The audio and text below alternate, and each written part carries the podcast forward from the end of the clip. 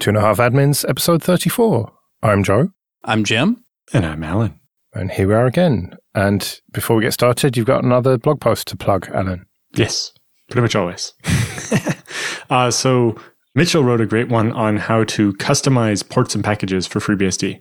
So if you want to build the applications that you can have on FreeBSD. There's over 30,000 of them, uh, and most of them support some level of customization. Uh, and sometimes the defaults aren't what you need. Uh, you know, whether you want to bundle support for different video codecs into it, or like the Nginx web server has something like 90 different modules, and you can either compile in the ones you want as a static, or you can uh, build it all with the dynamic libraries. But every application has a bunch of options to control how it gets built, and it's easy to customize them if you follow our little guide. Right, well, link in the show notes. I also have a plug. All Things Open 2021 call for papers has opened up. So if you're interested in giving a presentation at, uh, it will be virtual again this year, but uh, largest open source conference on the East Coast, go to allthingsopen.org. Right, well, a link for that as well. So this episode, we're going to do something a little bit different. We've got such a backlog of emails.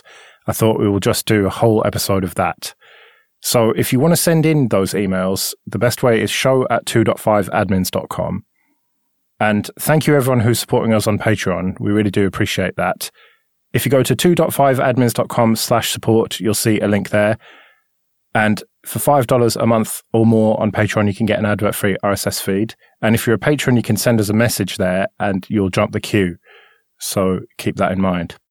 Okay, Mark got in touch with us and he mentioned the Unix Haters Handbook with regards to Unix history. Is this something that you two are aware of? Yeah, um, I haven't read the whole thing, but uh, it's available for free. It's uh, it MIT makes it available. It's at uh, web.mit.edu, and uh, basically, it's just you know kind of an old school like hacker community war story sort of a thing. Uh, it's loaded with uh, hilariously amateur illustrations and just kind of ranting about Unix from old school nerds. It's it's worth a look. Yeah, it might be interesting to see something more modern uh, like that as well. Just you know, in that same vein, but about our current day struggles. okay, a different Mark, I think, got in touch to say, going back to the whole IP tables versus firewall D thing, where would FireHOL fit into the argument? Since depending on the distro, you may be on IP tables or Firewall D, maybe it's best to just learn FireHOL and be done with it. I think that goes to Jim's original point, which is that if you do that, then it turns out you don't know either of them. You only know FireHOL. Yeah, which I mean, if if you want to put all your eggs in that basket, that's fine. Um, it's a lovely, you know, firewall syntax, and I really like those folks' whole project, and it you know ties in well with uh, FireQoS, but it's not really my style. I'm still sticking to IP tables, and eventually I'll have to learn NF tables, and then I'll do that. In general, anything that tries to abstract away the differences between a bunch of firewalls, you're either going to end up not being able to be as specific as you could with the one particular firewall, or just not having the same ability to debug a problem. So that's why I've, like Jim, have always preferred to just deal with the the real raw rules. But if you're in a mixed environment, there's sometimes value in being able to write the rules once and deploy it everywhere. As long as you understand the trade off you're making, it's like I might have to learn both. And then using FireHOL when you know how to deal with either the syntaxes individually as well is more tractable, probably. But in the end, if it's your job to run the firewall, you should know how the firewall works and not depend on some tool to do it for you.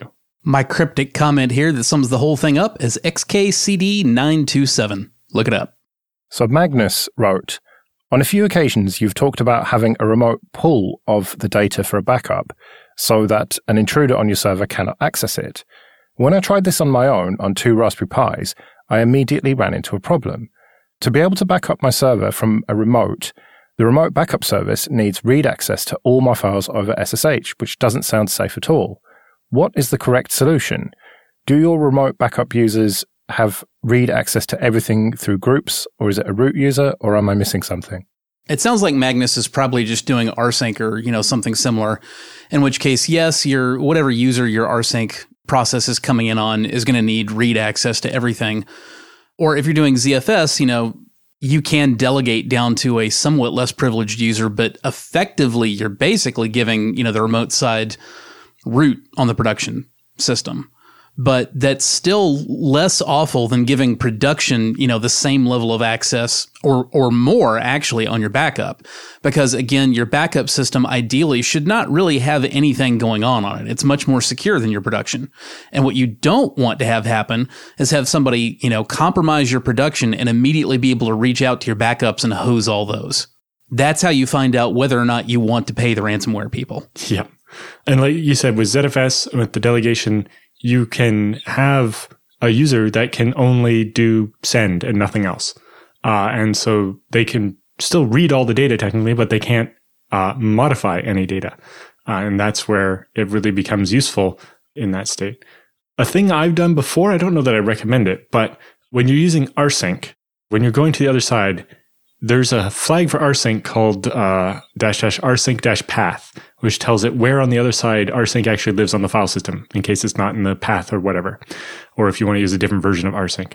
Uh, but you can use some coding magic and make the path to rsync be sudo rsync.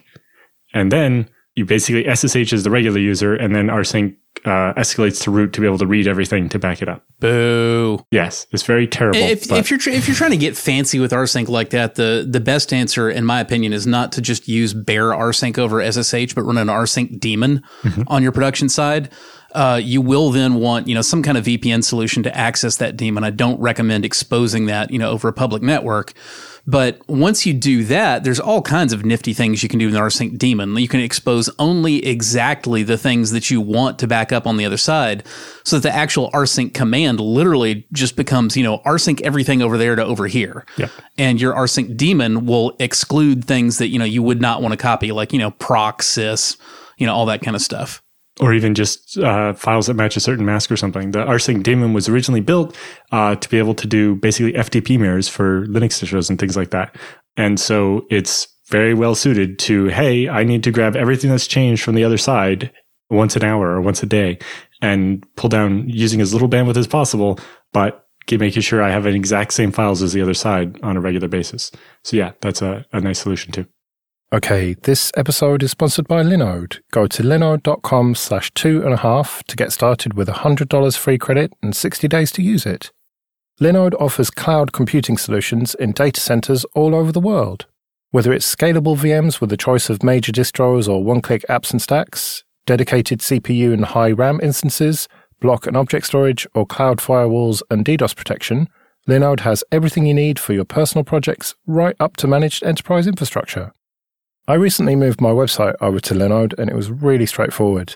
And when I needed a Mumble server for our late night Linux community meetups, spinning up a new VM for that was an absolute breeze. Everything's been running flawlessly since I set it up, and I love the peace of mind I get from the automatic backups. So go to linode.com slash two and a half, get your $100 credit, and check out Linode's great cloud hosting services and first class always available support. That's linode.com slash two and a half. Okay, Tony says, what would be the best way to learn ZFS? I think we've had that question before. Uh, he says also, when Jim talks about ZFS, does he use it on FreeBSD, Linux, or FreeNAS? Well, so when I talk about ZFS, I use it uh, primarily on Ubuntu Linux, but really the answer to that question is yes. I use ZFS on pretty much everything. Uh, I use it on Linux, primarily Ubuntu, although I have had the displeasure of trying to deal with it on CentOS before. Um, I originally began using ZFS on FreeBSD, and I have used it on FreeNAS and TrueNAS, although, as always, I generally prefer XigmaNAS when it comes to a uh, turnkey NAS distro. XigmaNAS is also based on FreeBSD, but it's closer to the original FreeNAS in uh, in style, form, and function than you know the more modern FreeNAS and TrueNAS are. It doesn't look as shiny, but um, it's quick, it's reliable, and they don't tend to go all bleeding edge and you know like bring beta code into their ZFS libraries the way the folks at iXsystems do. Yeah, uh, for me, mostly on FreeBSD, but I've now started using ZFS on Linux a bunch, especially around development, because I have to make the code work on Linux too in order to upstream it. Yes. One of us. Because of where my experience comes from, my use of ZFS on Linux is mostly on CentOS, but it's it's always like bleeding edge version of ZFS on CentOS, not some old version that's available from a, some CentOS package or something. it's always the development version because that's pretty much the only ZFS I work on on Linux is just enough to test it. Does this work on Linux too? So for learning, um, the best way I think is to play with it. Setting up some VMs with a bunch of disks and just play with it. Uh, you can even do it on a, a regular, like if you have a Ubuntu machine, you can create a pool out of files uh, it's, it's a way to be able to play with it. Um, mm-hmm. You know, in the FreeBSD handbook, we have a bunch of uh, little experiments that we show you how to do, like showing it actually recovering from a failed drive using those files by being able to just, you know, use DD and, and wipe out one of those files or delete it so it's unaccessible. And it simulates uh, a corrupt or missing hard drive. And it really lets you play with all that stuff. I've even used it before to get the exact size that a pool would have come out as.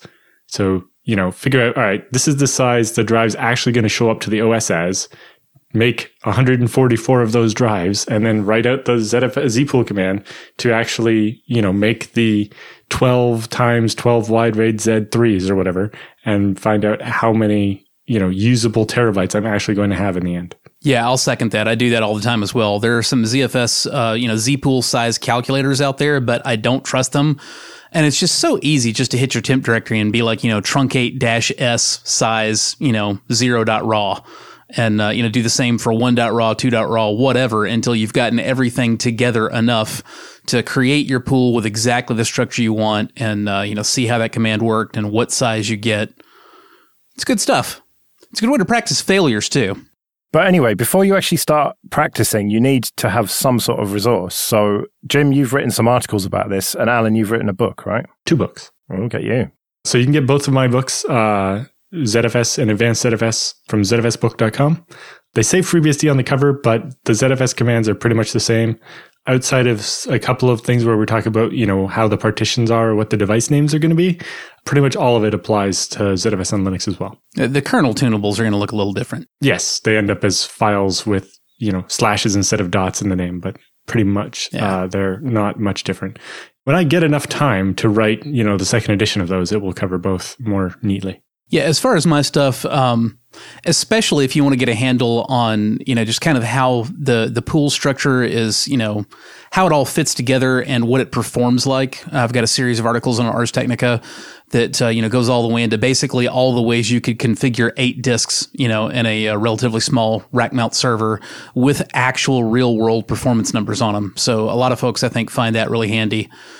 And uh, if you've got something, you know, if you're a more interactive learner and uh, just reading the book or the article isn't going to cut it for you, you can always hop over to uh, RZFS on Reddit, which I moderate. Yeah, and uh, like I mentioned before, in the FreeBSD handbook in the ZFS chapter, there are a bunch of practical exercises you can try to, you know, practice doing things like replacing a failed disk or simulating corruption and actually doing a scrub and seeing it re- repair the data and so on. Yeah, if you're going to have hot spares, I highly recommend practicing hot spare usage on uh, you know sparse files or what have you to figure out when what actually will or will not trigger a hot spare coming into play to begin with, and then what to actually do with it once it does, because it's not as intuitive as people think. And in particular, I discovered recently answering somebody's question on RZFS that uh, on Ubuntu, the ZFS auto replace property is not on by default. So if you don't turn it on yourself, adding hot spares to your pool does nothing. Sean says, with work from home and remote school, I have more simultaneous activity on my home network than ever. I have a cable connection with a 500 50 plan, but some activities can still interfere with each other. I'd like to implement quality of service on outgoing traffic, but there's a problem. It seems that effective QoS requires artificially limiting upload bandwidth to slightly less than the WAN bandwidth at the router. Without this, poorly implemented downstream networking equipment, such as my cable modem, will fill up large buffers which cause latency issues known as buffer bloat. The problem with setting up such a limiter is that my cable connection is not stable. I often see greater than 45 megabits per second on upload, but sometimes it dips as low as 30. If I set a limiter to account for this, I'd have to go to around 25 megabits per second, halving my typical upload bandwidth. Is there a way to create effective QoS without setting a limiter lower than my worst upload speed? Or should I just suck it up, pick a limit that will work most of the time, like 40 megabits per second, and move on with my life. I'd love to preserve all of that juicy upload bandwidth, but maybe effective QoS is more important. I use pfSense and I'm willing to do some work to get an ideal solution. So there's really two different parts to the QoS. There's the rate limiting and then there's the queuing. Uh, so the biggest thing you probably want to do is set it to have relatively small buffers and then use the queuing to decide which packets get to fill up the pipe first. And ideally, you would set that to things that aren't going to completely fill up the pipe. Uh, so you make all the more interactive stuff uh, that is like not watching a video, but stuff you're actually trying to do and you need the low latency on, get to all its packets always get to the front of the line of stuff that's trying to leave your your network uh, and then you just you know do best effort on on the rest of the stuff. The problem is that Sean said he's a pfSense user. Are you familiar with QoS on pfSense, Alan? It's not great. Um, really, the only, I mean, you're talking about uh, you know using queues to fill up uh, you know the most important packets first, and yada yada yada, and those are absolutely key QoS concepts, but in pfSense, you basically have to have separate services on separate VLANs and, you know, assign the VLANs to queues that way to get prioritization.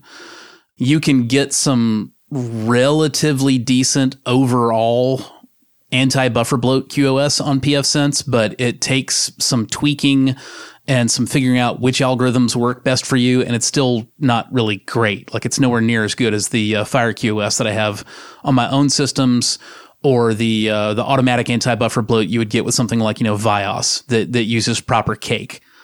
With all that said, you know, most likely what Sean really wants to do is just go ahead and set the rate limiter for 45 megabits, do some testing because there are multiple algorithms on pfSense. It's not obvious which one is going to work best, and I don't remember off the top of my head. So you kind of need to test it. But um, if you've rate limited to 45 megabits, even when your connection you know, maybe goes down to like 25 because it's very busy in your neighborhood, you're still going to be way better off than you would have been if you had no rate limiting at all. It's not ideal rate limiting, but um, it, it's definitely a lot better than nothing. Yeah, because basically you're going to have the the pfSense box holding back the excess traffic and not filling up those buffers on your modem, except for when uh, you're in the the shortage situation, uh, and that will keep that interactivity and the low latency a lot better. And even when you are in the kind of starved upload bandwidth situation, you're still not going to overfill the buffers on your cable modem as badly as you would have if you were just, you know, exactly balls out. Yeah, most of my experience uh, is with using DummyNet uh, with IPFW, which is not the firewall that pfSense uses. I wrote an article in the FreeBSD journal about two or three years ago on on doing uh, interesting stuff with queuing on that. If uh, if people are interested. Okay, this episode is sponsored by CBT Nuggets training for IT professionals or anyone looking to build IT skills. Go to cbtnuggets.com slash 25admins and sign up for a seven day free trial. I've just started my learning journey with CBT Nuggets, but I've already picked up tons of knowledge from the short and manageable videos in the Docker and Network Fundamentals courses. Their in house trainers are active and certified IT professionals who add around 40 hours of new training to the course catalogue each week so you can always stay current and up to date. So start your free seven-day trial today at cbtnuggets.com slash 25admins. It includes unlimited access to all course materials, including virtual labs. That's cbtnuggets.com slash 25admins. Joshua says, I have a question around remote management and access to multiple clients for monitoring and maintenance for family and friends. I have multiple laptops, desktops, and NAS systems running across multiple locations. How should I be managing my remote access to these? Is there a tool to manage SSH keys, then access the machine through a WireGuard instance at each location? You don't really need a tool to manage SSH keys for that. The just complete no effort and I have all the money in the world, you know, answer to this is to use TeamViewer. But uh, screw those guys. They keep getting more expensive and more of a pain in the butt, and we hates them. So uh, my answer for this is you set up a WireGuard monitoring and maintenance network. And the key part to that is you stand up a $5 a month VM at your provider of choice. And you don't need to punch any holes in any firewalls. What you do at the machines that you want to manage is you set up a WireGuard tunnel for each of those machines that goes outbound to your WireGuard VM in the cloud. And um, Optionally, to make things really easy, if you've got a lot of them, you also set yourself up a bind server on that WireGuard VM in the cloud, and you make your own private DNS zone. You can call it, uh, you know, .wg, for instance, for you know .wireguard, and then you just set up a human friendly name. So if I wanted to manage Alan's laptop and Joe's laptop and my mom's desktop machine, you know, I might have Joe laptop.wg and Alan laptop.wg and my bind server would resolve those to the proper WireGuard addresses. And as far as the keys, um, you know, you can just use your same pub key, you know, to access all those machines. If you've got an account on those machines, then uh, you just do ssh copy ID username at remote box, and it will automatically copy your pub key over to put you in the authorized key list for the user that you're logging into. Yeah, the other thing you can look at is uh, if you do need to manage a large number of SSH keys, is actually looking at using SSH certificates. So you can just uh, make a certificate authority, trust it on all the machines, and it will basically allow you to use any of the keys signed by that certificate authority. So if you need to manage a large number of SSH keys or like something for a whole organization, which is probably bigger than what you want for this setup, but if you do need to deal with a lot of SSH keys, uh, that's interesting. Uh, if you wanted just more tips on stuff to do with SSH keys and, and what you can do with SSH, uh, Michael W. Lucas's book, SSH Mastery, has all kinds of tips for this kind of stuff. But like Jim was saying, your best bet is just set up a WireGuard management network that can access all this stuff. And yeah, you can do it all with just, you know, your authorized keys file can contain a bunch of different keys that are allowed in. And so you can have just one key that's for you and works everywhere. You don't need to have a separate key for everything. Also, WireGuard does work really well for this, but uh, you know if you're feeling frisky, there are alternate options that you might pick. Uh, one really interesting one is Nebula. Um, if you set up Nebula rather than WireGuard, uh, Nebula is a peer-to-peer mesh VPN, so you do still need a uh, ideally a machine in the cloud. Like you could just punch a hole in your firewall and use your own machine at home as a lighthouse, but don't do that. You know, set up a cloud VM. Uh, that becomes what Nebula calls a lighthouse, which any of the machines can reach. But what's different here is if you've got a Nebula mesh VPN, you know, amongst, again, we'll just say myself, Joe, Alan, and my mom, when I establish that connection to Joe's house or to Alan's house, although we might introduce ourselves to each other via the lighthouse, um, it uses some interesting UDP tricks to make it so that the actual connection is directly from my house to Alan's. It doesn't go from me to the lighthouse to Alan the way that it would with WireGuard. That helps a lot. Yeah, it's really neat. You can get uh, greatly improved latency and throughput that way. And the really neat thing about it is if you use Nebula for everything, like you might actually want to set up all the machines in your house on this Nebula network and literally only ever use the Nebula IPs to refer to them, even on the LAN.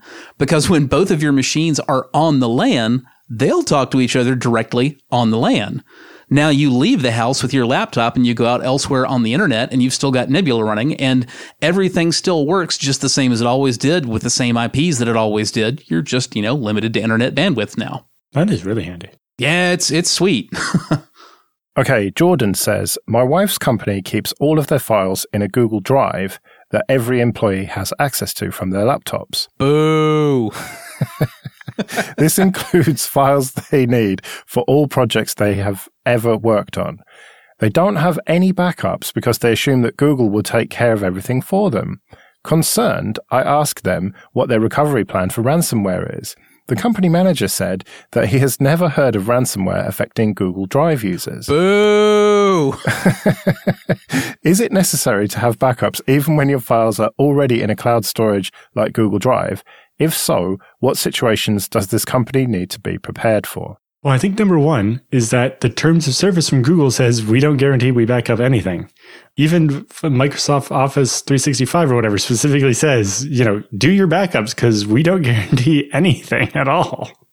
You know, we'll do our best because it's our reputation on the line, but we guarantee nothing.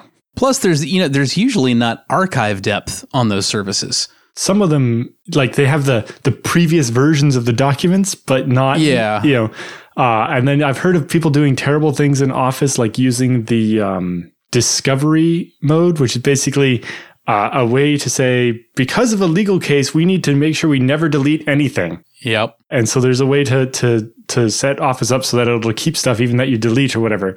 But that's not a backup either. And don't depend on that. There's a lot of articles telling you no, that's not the answer.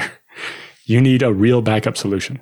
It can depend a bit how you're using Google Drive or like they actually doing the thing where they can mount it as a file system because then it's a little easier to back up, but it also means it's Way easier for the ransomware to hit it. exactly Which is usually the case. Usually, when people are using Google Drive, you know, it just shows up as a folder on their mm-hmm. laptop, which means any one of those employees gets ransomware and it finds that folder and it encrypts all the crap and it syncs it all right on back up to the cloud. And now it's encrypted everywhere. And I, I've actually seen that happen before. And I've seen people at a small business scrambling, trying to find hopefully one employee whose laptop was not turned on and get to them before they can connect it to the internet. Make sure that it's not internet connected, turn it on and pray that there's an unencrypted, you know, older version of that file in the local, you know, cache on that machine, which you, you don't want to get in that situation. Yeah.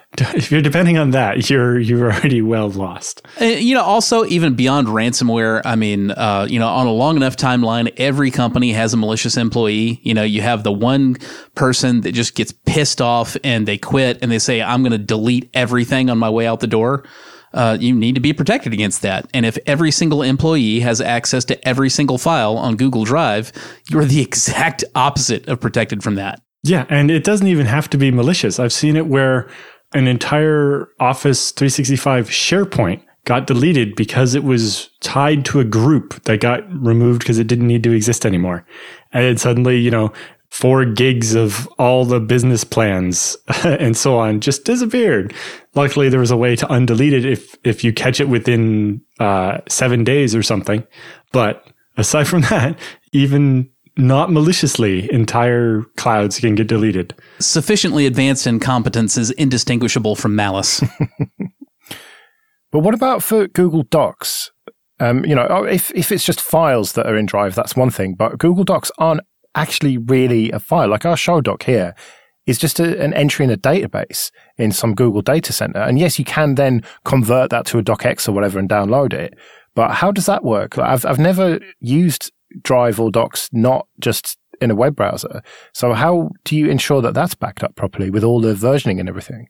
I don't actually know the answer for uh, the Google Docs stuff. Like, I suppose technically I wouldn't mind having a proper backup of all of the show notes uh, for BSD now because there are now 400 episodes worth in there. Uh, although most of it's been replicated into the website anyway, but I can download a whole directory and get a zip file. So it looks like it's Yep. relatively simple to take a, you know, a monkey backup, but a proper one would uh, be a bit more complicated. But I think Google Drive and Google Docs are tied enough together that I think the Google Docs actually show up as files when you do the Drive thing, right? yeah, they do. Right. But there's no official client for Linux, right? No, there's no official one. Yeah. And I'm not sure to answer Yeah. Joe's other question, how you access the previous versions, because that might be something you actually care about backing up. Yeah, it's a handy feature of uh, Google Docs, definitely. But I just don't see if I download the docx, certainly open it in LibreOffice. I don't think I have any version history there, or, you know, change history and everything. No. Like I imagine with the Google API or something, there's a way to get the list of versions and access a docx of each one, but that's not the same thing either.